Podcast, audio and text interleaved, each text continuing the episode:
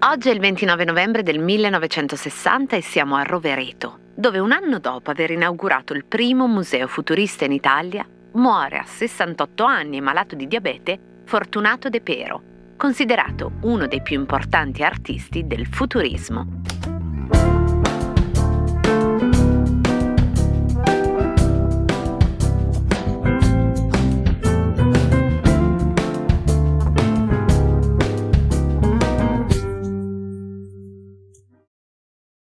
Bumble knows you're exhausted by dating.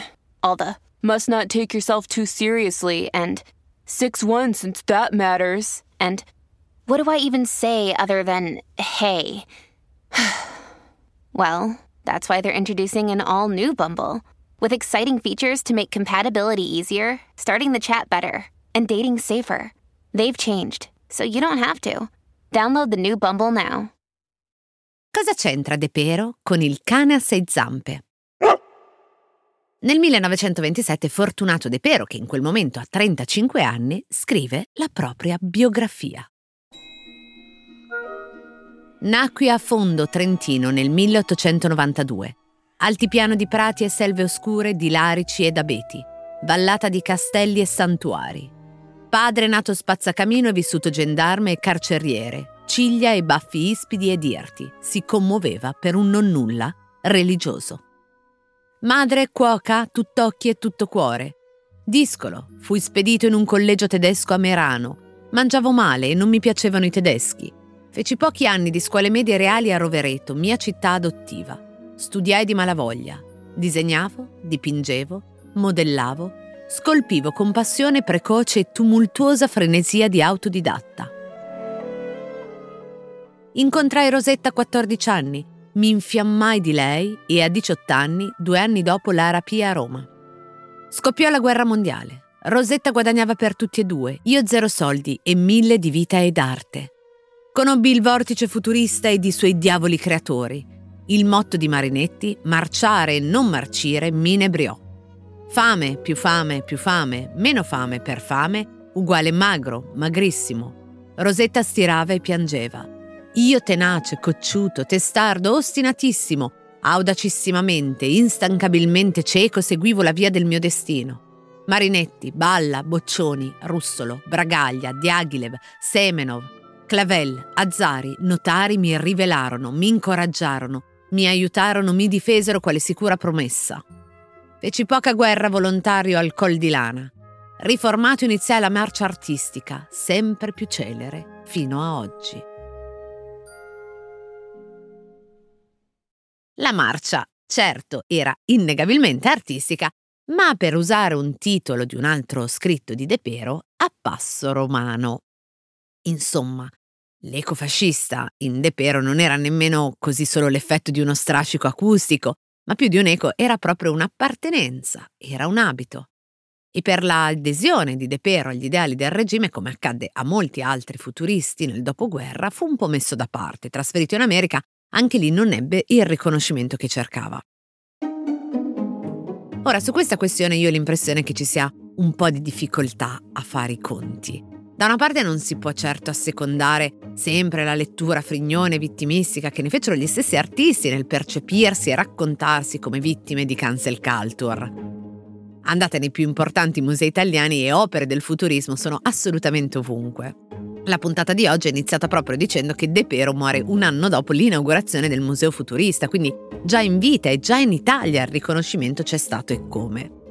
Vero però è che nel terreno della storia della grafica e del design c'è un debito, se non addirittura un primato che nel corretto riconoscimento della nascita dei caratteri della modernità del bel design e della grafica come mestiere nel dopoguerra, però ogni tanto si dimentica di ricordare che in Italia la cosiddetta arte applicata, cioè l'idea di unire arte e prodotto industriale e tutti gli esordi dell'illustrazione pubblicitaria, sono, a dir la verità, proprio nel futurismo.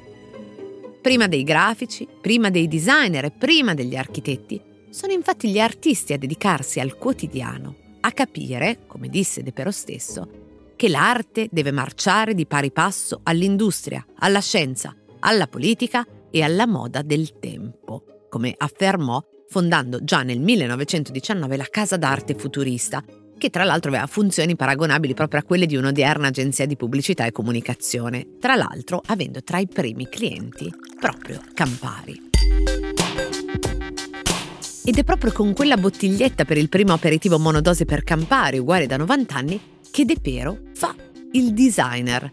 Tra l'altro lo fa molto più di molti designer sempre meno capaci di trattare la tridimensionalità e ben oltre quello che fanno e hanno fatto molti straordinari artisti che si sono approcciati all'oggetto.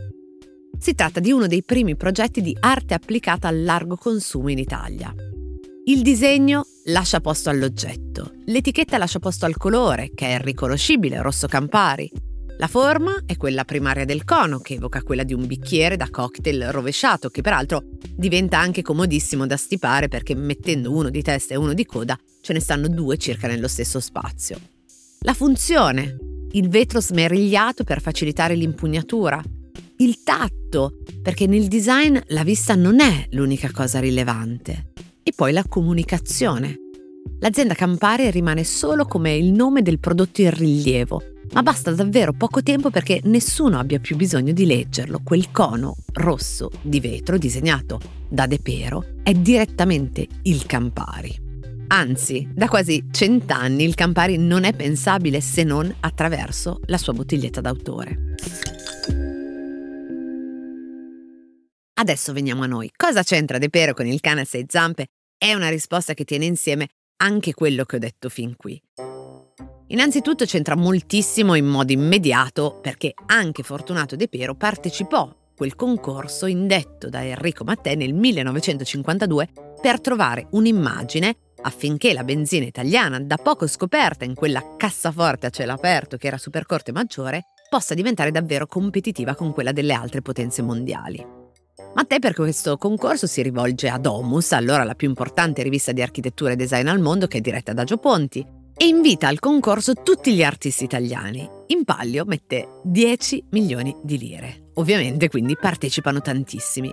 Arrivano 4.000 bozzetti, quindi tra l'altro l'esito del concorso viene rinviato di alcuni mesi e tra questi 4.000 c'è appunto anche un bozzetto di De Pero che, non avendo vinto un bel niente, dichiarerà il primo premio è buono per un'insegna d'austeria, un altro primo premio un paiolo con la polenta, un secondo premio è uno sgorbio antiartistico e antipubblicitario, eccetera, eccetera, eccetera.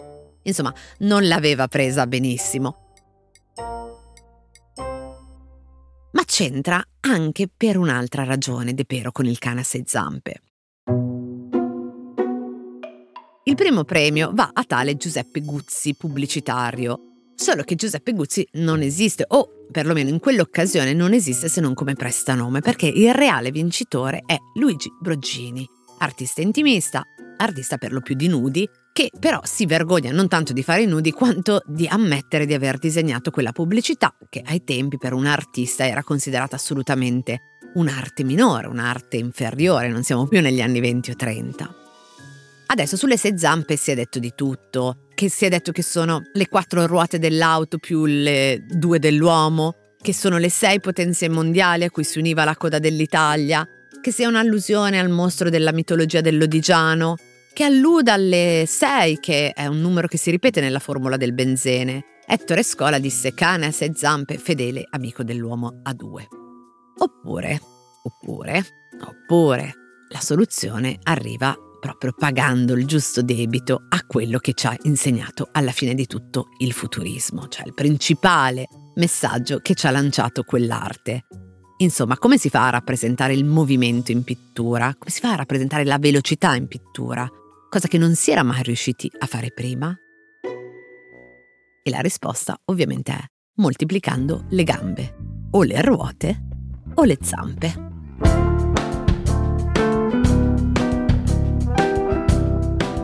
Cose arrivate da vari luoghi, epoche e situazioni.